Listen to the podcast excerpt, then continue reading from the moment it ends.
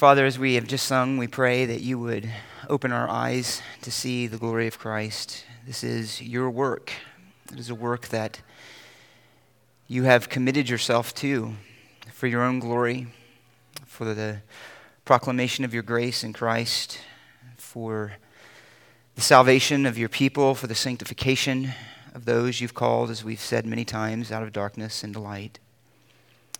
May you now, as we open up your word as we prepare to hear these testimonies in the waters of baptism.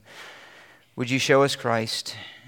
Would you show us his beauty? Would you draw out of us the affections due to him, rightly due to him? We ask this in the name of Jesus.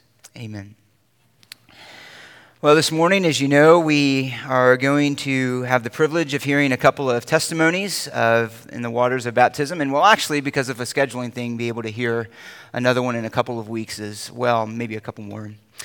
Uh, but we always rejoice to hear the work of God's grace in the lives of His people, His calling them to Himself through faith in His Son, the Lord Jesus Christ, and so. Uh, we delight to do that this morning. And to prepare our hearts for that, we're going to look at a few verses in the book of Colossians. So if you'd make your way there to Colossians chapter 1. Colossians chapter 1, we'll be looking this morning at verses 12 through 14. Colossians 1, verses 12 through 14. When we come to a baptism and when we hear the testimonies of those who are going to give them this morning, or any believer, uh, we are celebrating the work of God in Christ. And so, baptisms is an ordinance given by Christ to his church in which we declare both his person and his work, and we declare, each individual does, their embrace of that work of Christ and his person and all the fullness of the glory of God is revealed in Scripture. And so that is wonderfully demonstrated for us here in uh, Colossians chapter 1 verses 12 through 14. As Paul declares to us in the spirit of a prayer, and in the context actually of a prayer of the thanksgiving of the heart of God's people to the Father for what he has done in Christ, namely, rescued us from the domain of darkness and transferred us to the kingdom of his beloved Son, in whom we have redemption, the forgiveness of sin. So, to give us some context before we come into these verses, we'll look specifically at verses 12 through 14. Uh, let's begin in verse 9 and read all the way down to verse 14 uh, which is the entirety of his prayer. He begins in verse 9. For this reason, since the day we heard of it, we have not ceased to pray for you and to ask that you may be filled with the knowledge of his will and all spiritual wisdom and understanding, so that you may walk in a manner worthy of the Lord, to please him in all respects, bearing fruit in every good work and increasing in the knowledge of God, strengthened with all power according to his glorious might, for the attaining of stead, all steadfastness and patience, joyously giving thanks to the Father, who has qualified us to share in the inheritance of the saints in light. For he rescued us from the domain of darkness and transferred us to the kingdom of his beloved Son, in whom we have redemption, the forgiveness of sin. Well, as we look at this briefly, we're going to look at it under two broad headings, namely the glory of the Father and the glory of the Son that is laid before us in this prayer. Let's note first, then, the sovereign grace of the Father, the glory of the Father in his sovereign grace, looking at verse 12. He says, We are giving thanks to the Father. We are giving thanks to the Father. And we are giving thanks to the Father, first, let's note, for his gracious purpose, his gracious purpose, which is an eternal purpose which is His purpose, which is His determination to save a people from the ravages of sin. And so you notice that it is to the Father. That might strike some people as odd. Uh, we don't often think of salvation and gratitude always as directed to the Father. Some people even have the idea of salvation being of the, the love of the Savior, but really, when we think of the Father and we think of God the Father, we have more of an austere figure, more distant figure, one whose emphasis seems to be on judgment rather than on salvation. But when we come to Christ, we come to one who is gentle and one who is full of mercy. That, of course, shows a distortion of our understanding not only of Scripture, for those who might be led to think that way or tend to think that way, but also of the very nature of salvation. Gratitude here is to the Father because salvation originates in Him. The Father is the one who is the originator of salvation and the deliverance of his people from the very beginning of the promise in Genesis 3:15 that he would rescue out of a fallen creation some for his own glory. It was the Father who called the nation of Israel to himself and all of the patriarchs before him that they might walk, know, and walk in his covenant. It is the Father who always acts in accord and consistent with the Son and with the Spirit.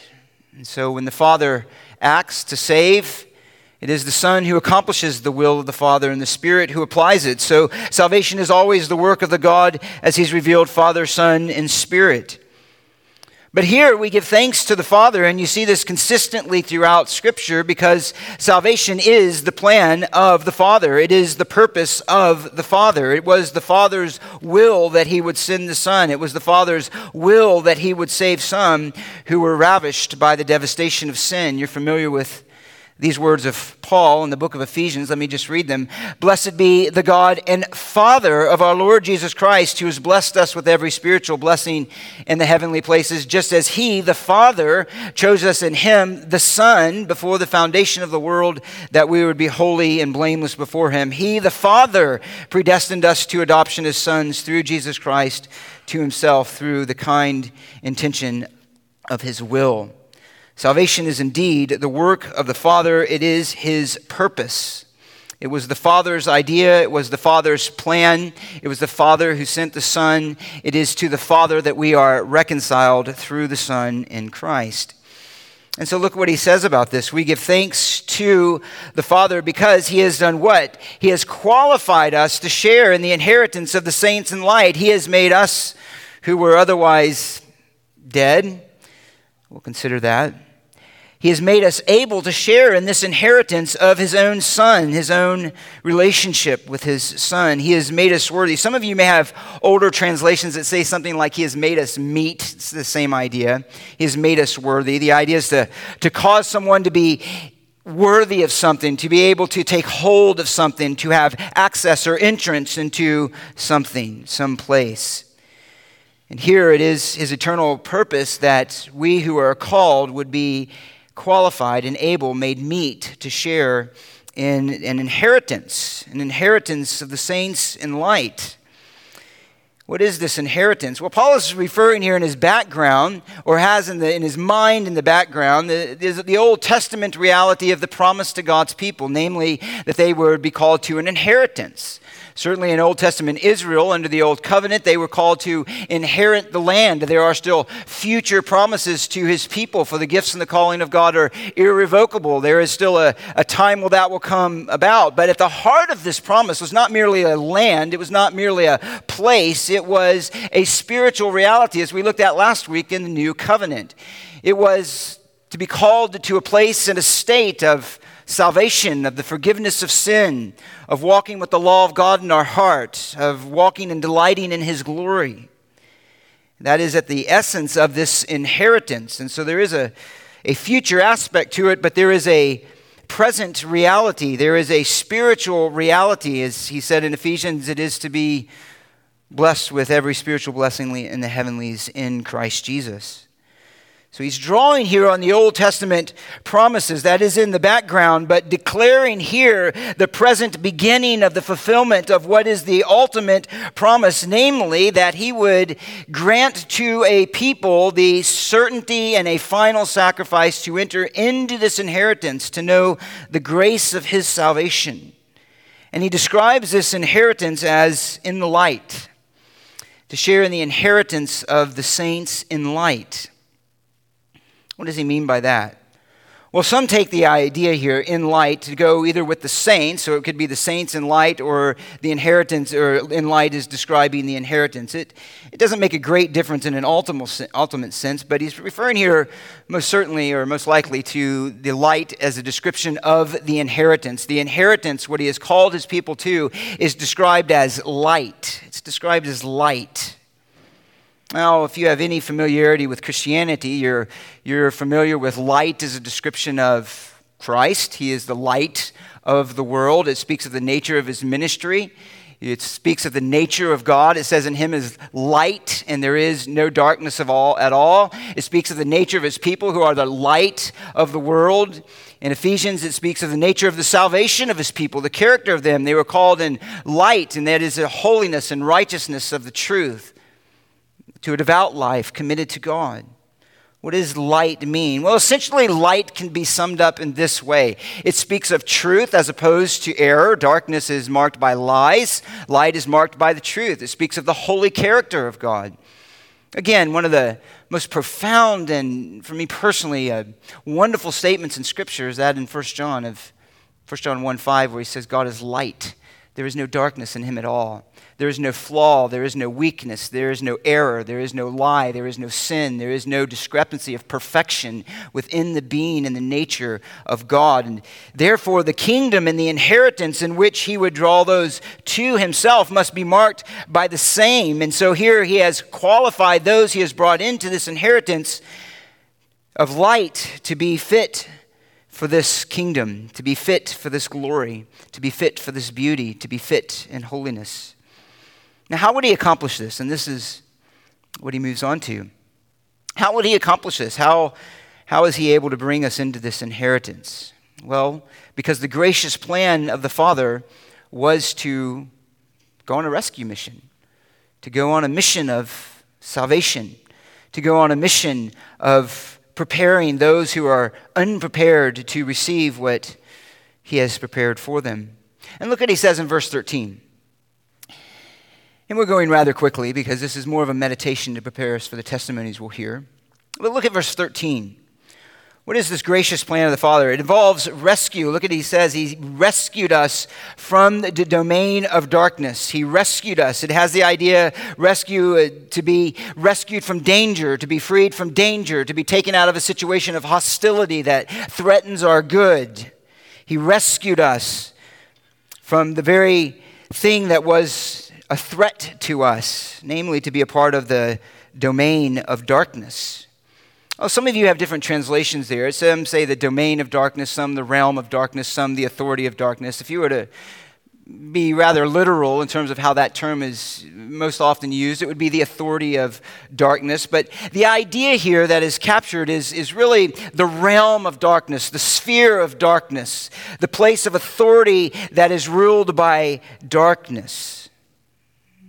It is a place of danger and is a place to be rescued from because to be a part of that realm is to be outside of the grace of God.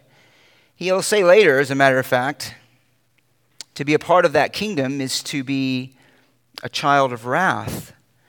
Uh, he says that in verse 6 of chapter 3 is because of these things the wrath of God will come upon the sons of disobedience. He rescues a people from his own wrath. He rescues his people from a place of the, the greatest danger. Now, we looked at this last week when we looked at the covenants again that we come into this world and we come naturally with the corruption of our hearts that incites from God wrath. We see that again in the very opening pages of Scripture. We're only six chapters into the Bible and he destroys the whole world by the flood. In chapter 8, he makes a promise to Noah and he says, Look, the heart of man hasn't changed, even though all flesh has been destroyed from my sight, even though he brought only Noah and his family through. He says, The heart of man is corrupt from birth. The thoughts and the tensions of their heart are corrupt, but I I have made a covenant, and I have made a covenant in which I will not destroy the world again by water. And this covenant then provided the platform through which he could work out the promise of redemption that he made beginning in chapter 3:15 and then was narrowed down to the other covenants that we looked at. The point is, is that if it were not for that promise of God, the natural response of a holy God would be to destroy those who are in rebellion to him, those who are in a rebellion kingdom. And so it is to that kingdom that we are born by nature. And so we need to be rescued. And that is exactly what God did. He rescued his people. He rescued us. He saved us. He delivered us. He took us out of that condition of danger and moved us into a condition of blessing.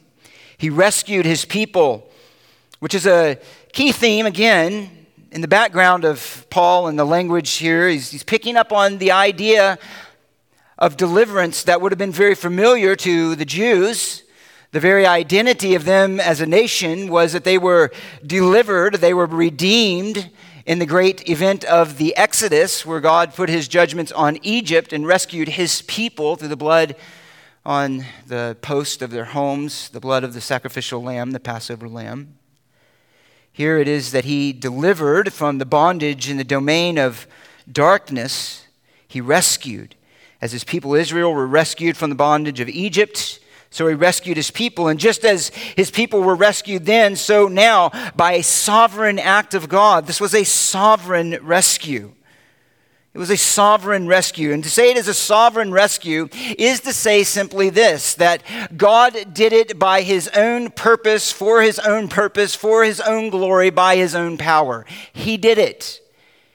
It certainly, in their case, wasn't because Israel, even that he delivered from Egypt, was worthy. As a matter of fact, that's the reason they needed to put the blood on the post of their home, because if they didn't, they would have been destroyed with, along with the rest of Egypt, because they were as guilty as they were. As a matter of fact, that very generation that he delivered out never even came to know the promises. And Hebrews tells us he was angry with that generation for 40 years. Why? Because they always go astray in their heart. So it wasn't because of their worthiness, it was an act of sovereign grace. He told his people before they entered the land in the book of Deuteronomy, I did not choose you because you were the greatest of all the nations, because you were mighty among the nations, because there was some inherent goodness in you among the nations, but I chose you because you were the least of all of the nations. And in choosing you as the least of all the nations, my glory might be magnified, it might be maximized, my grace might be put on display. As my power was put on display in your deliverance, so my sovereign love for you is put on display in my choice of you of all of the nations of the earth. He rescued them. He rescued them and he rescued his people.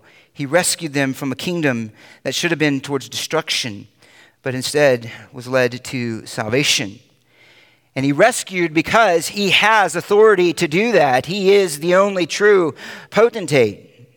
The devil has authority. Here he says it is the domain of darkness. We'll mention that in a moment. But even the devil's authority is subject to the authority of Christ. I've mentioned before, but the reformers had a great statement that the devil is God's devil. He's God's devil. He exists because God ordained that after being created a holy angel, he would fall. That was not by accident. God did not react, God was not taken by surprise. It is a mystery to us. Satan only works within the purview of God's parameters that he has set out for him. When he is finished with him, he will destroy him and all those who are with him. So the fact that God delivers and rescues is a picture of his sovereignty. The fact that God put all of the plagues against Egypt was to show that all of the gods that you're trusting in are nothing, that there is only one creator who rules over his creation, and it is the God of Israel. Here it is the God revealed in the person of the Lord Jesus Christ. Satan is subject to God's purposes, and when God delivers, he delivers because he's able to do that. As a matter of fact, we won't go in this, but he'll make this clear as he goes on. He says in verse 16 of chapter 1 all things were created uh, in Christ, through Christ. And he says, whether thrones or dominions or rulers or authorities, that word authority is our same word, all things have been created through him and for him. He is the creator of all authorities. He says over in chapter 2, verse 10, and in him you have been made complete. He is the head over all rule and authority. Chapter verse 16, he says, similarly, there's no one to act as your judge in regard to food or drink, a festival or a new moon. These things are a shadow. He says up in verse 15, he disarmed because he disarmed the rulers and authorities.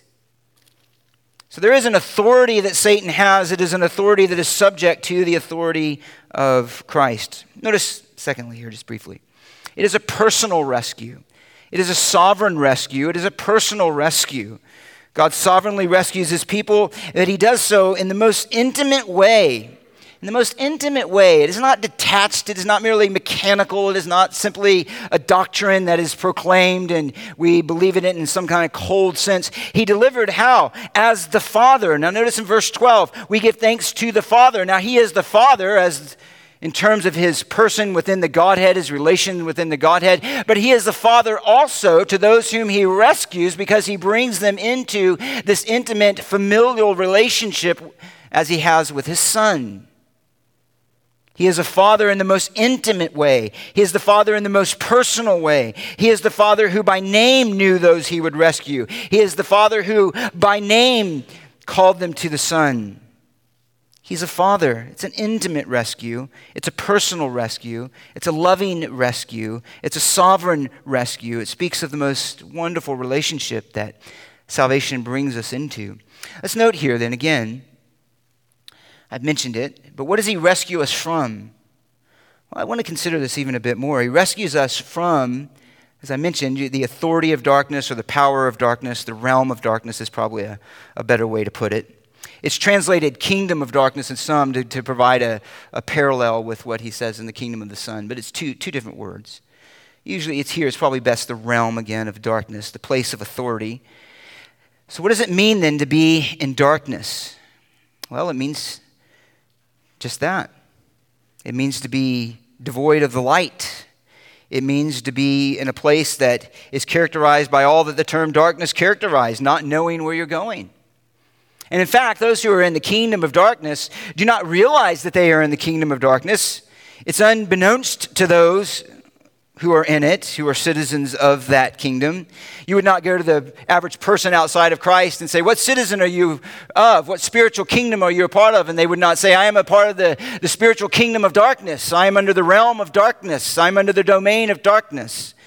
They wouldn't say that at all. They would see that they are the ones who are free. But to be ruled by darkness, whether one thinks they are free or not, is to be in bondage.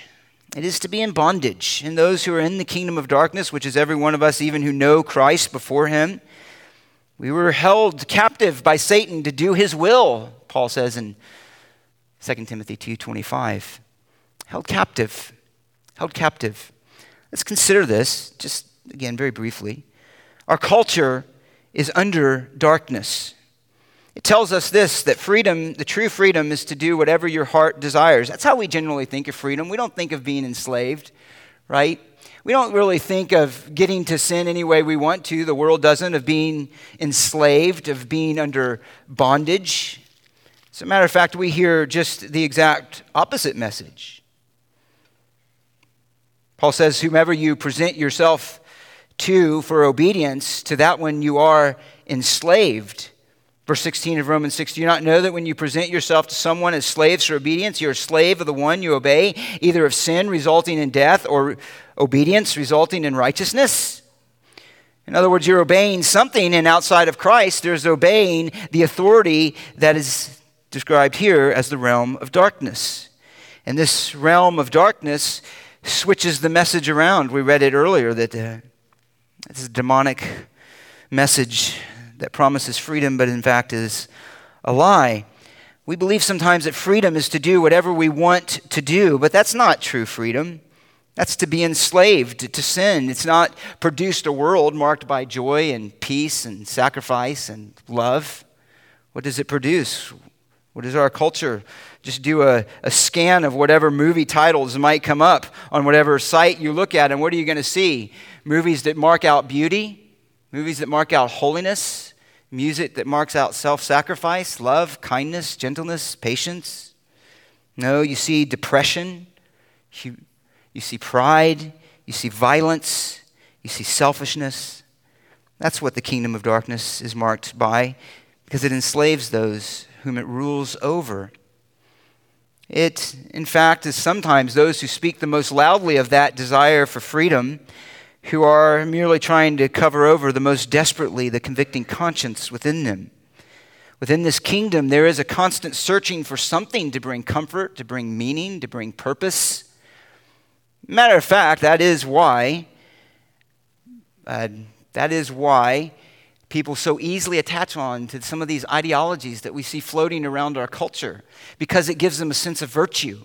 It gives them a sense of purpose. It gives them a sense of meaning in life. It doesn't have to logically make sense. It doesn't have to produce good things, but it, it gives them a sense of belonging, of, of working for something that gives them a sense, again, of virtue. And if you don't have God, if that's not the supply of virtue, if that's not a, a transcendent standard that we are to conform to, if that's not something that is true and eternal, then we have to replace it with something. And there's no lack of suggestions in the kingdom of darkness. And what does it mean then to say that he has authority, to say that there is this this authority in the darkness. It is a personal authority. Now, he doesn't mention it here.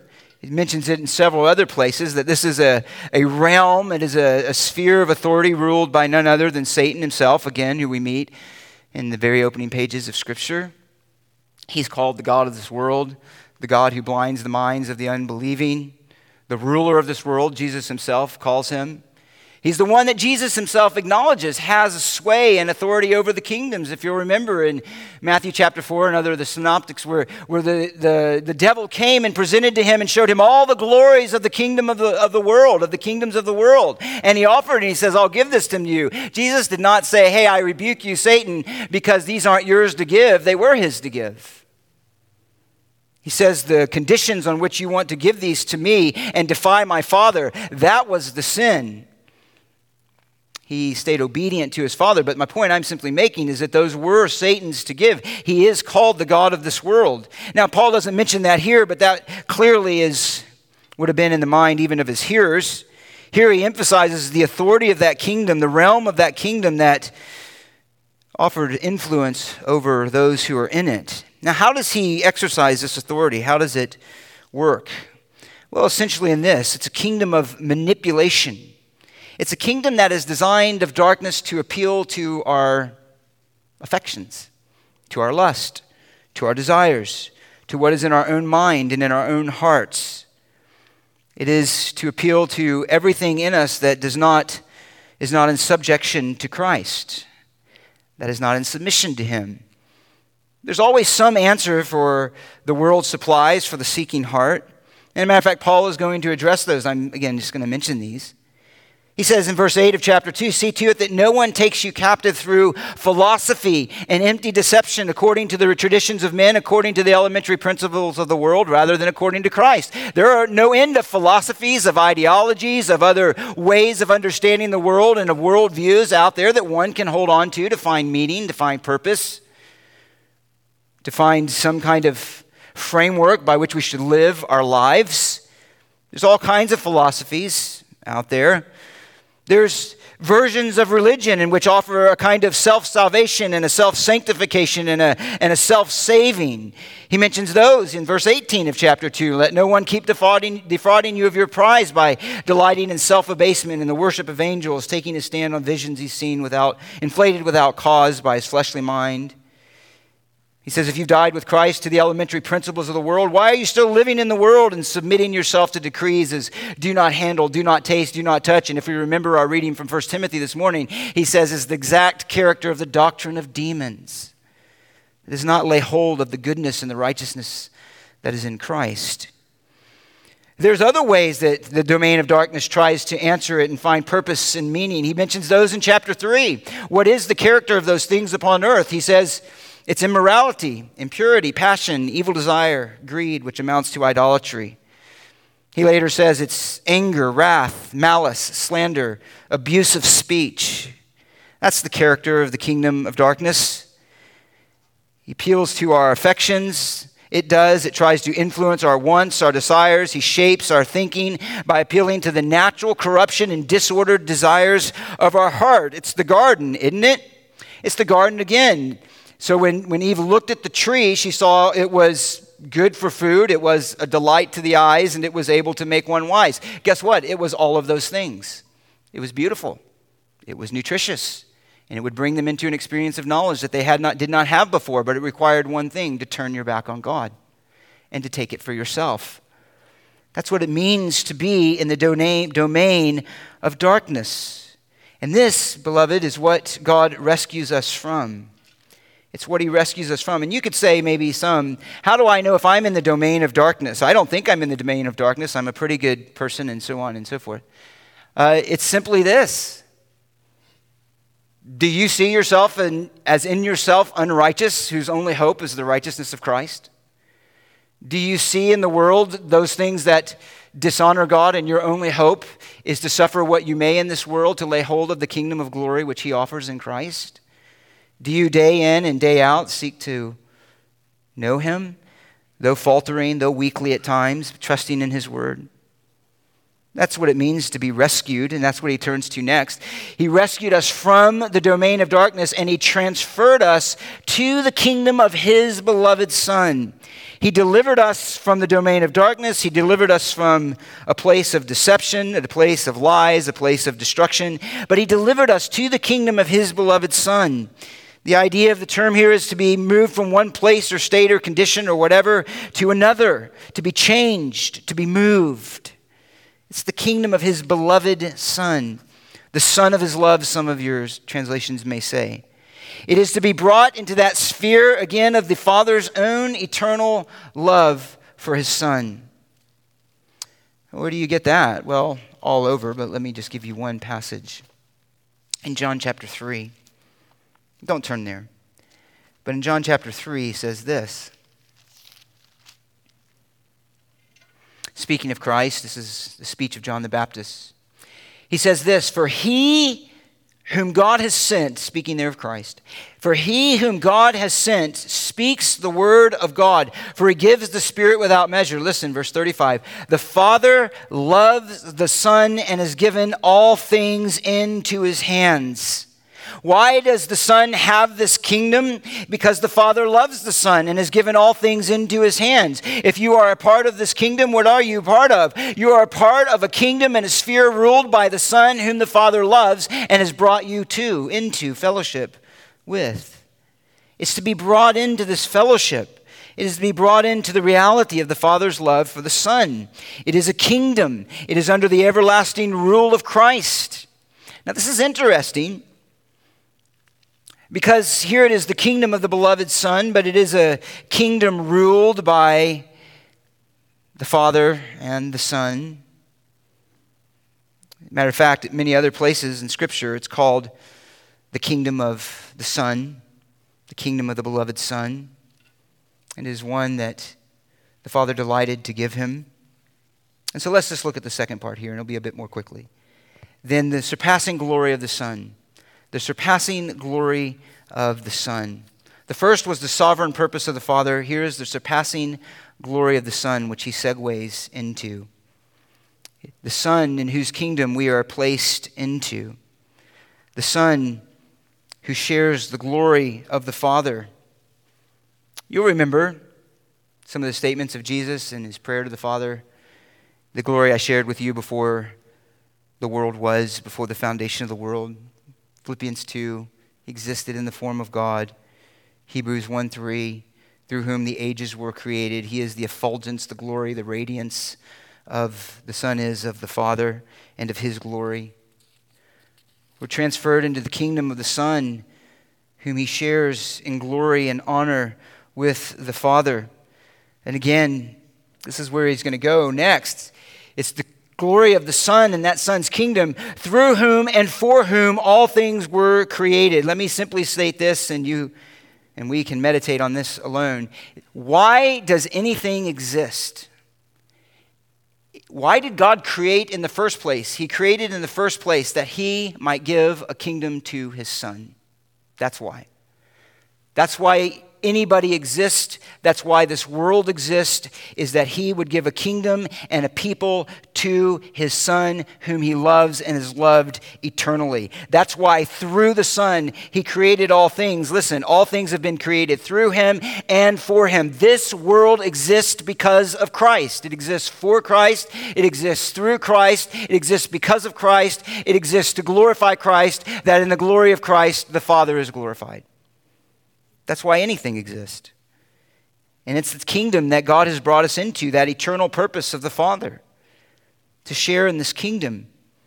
We've been transferred to the kingdom of His beloved Son. It's both the kingdom of the Father and the Son. Let's just mention briefly. You remember, He teaches us to pray, Father, hallowed be your name, your kingdom come.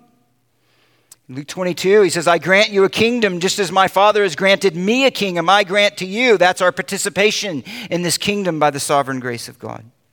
It's a kingdom that Scripture tells us the Son, having received it from the Father, will at the end of the age offer it back up to the Father that God might be all in all. 1 Corinthians 15. And it's a kingdom that we have by grace with the wonderful and delightful reality of the forgiveness of our sin. And look at that, and we'll just, again, very briefly. It's a kingdom in whom we have of his beloved Son, and it is in whom, that is the Son, we have redemption, the forgiveness of sin. The forgiveness of sin. Paul will use the same phrase, but add this. He says, In whom we have redemption through his blood. Through his blood. Paul will talk about that later in chapter 2, and that's exactly what we are celebrating this morning. As a matter of fact, he'll, he'll do it in the language of the signs that God gave of the two great covenants circumcision and baptism. He says, In him, in verse 10 of chapter 2, you have been made complete. He is the head over all rule and authority. We read that. In him, you also were circumcised with a circumcision made without hands, in the removal of the body of flesh by the circumcision of Christ. Having been buried with him in baptism, you were also raised up with him through faith in the working of God who raised him from the dead. When you were dead in your transgressions and the uncircumcision of your flesh, he made you alive together with him, having forgiven us all our transgressions. Having forgiven us all our transgressions in Christ, all our transgressions in the past, all our transgressions we struggle with in the present, all our transgressions in the future, until that great day when He fulfills His promise and we will stand before Him in His presence, holy and blameless with great joy.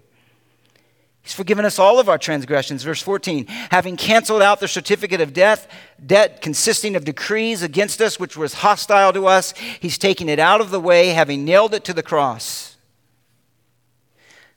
That again is how he qualified us.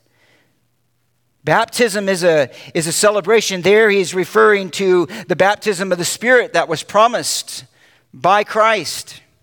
That baptism of the Spirit, that was the blessing of the new covenant, wherein we are brought into union with Christ. His righteousness is our righteousness. His standing with God is our standing with God in Him. His accomplishment of salvation is a salvation extended to us. It's in Him we stand blameless. It's in Him we stand accepted by the Father. It's in Him we are qualified to share in the inheritance of the saints in light. It's through his accomplishment. And it's through his accomplishment, you might read that and wonder what he's saying here. Let me briefly. You were in him circumcised. That is to say, that he's putting the language in the language of circumcision, the death of Christ, saying that in the flesh, Christ was put to death. He was cut off from the living when he offered himself as an atonement for sin. And in doing that, our body of sin was also put away with. His death became our death, his resurrection became our resurrection. His life is our life. His inheritance is what we receive by grace. As a matter of fact, he puts it this way in chapter 3 that he says, We have been raised up with Christ, keep seeking the things above. He says, You have died in verse 3, and your life is hidden with Christ in God. When Christ, who is our life, is revealed, then you also will be revealed with him in glory. He is our life, He is our hope, He is our joy. This is the kingdom that we have been placed into. If you know Christ, every single sin has been forgiven. You are no longer under the domain of darkness, but we have been brought into the kingdom of the beloved Son, where we who deserve wrath will know nothing ever but mercy, kindness, forgiveness, blessing. And what other language could he use of the glory of being brought into this kingdom? But in the book of Ephesians, he says this that it is so that he might lavish the riches of his kindness on us forever in Christ. God will, for eternity, for those who are in the kingdom of his beloved Son, ever be discovering to us new ways in which he loves us and wants to show kindness to us. Again, because it is the very love with which he loves his Son.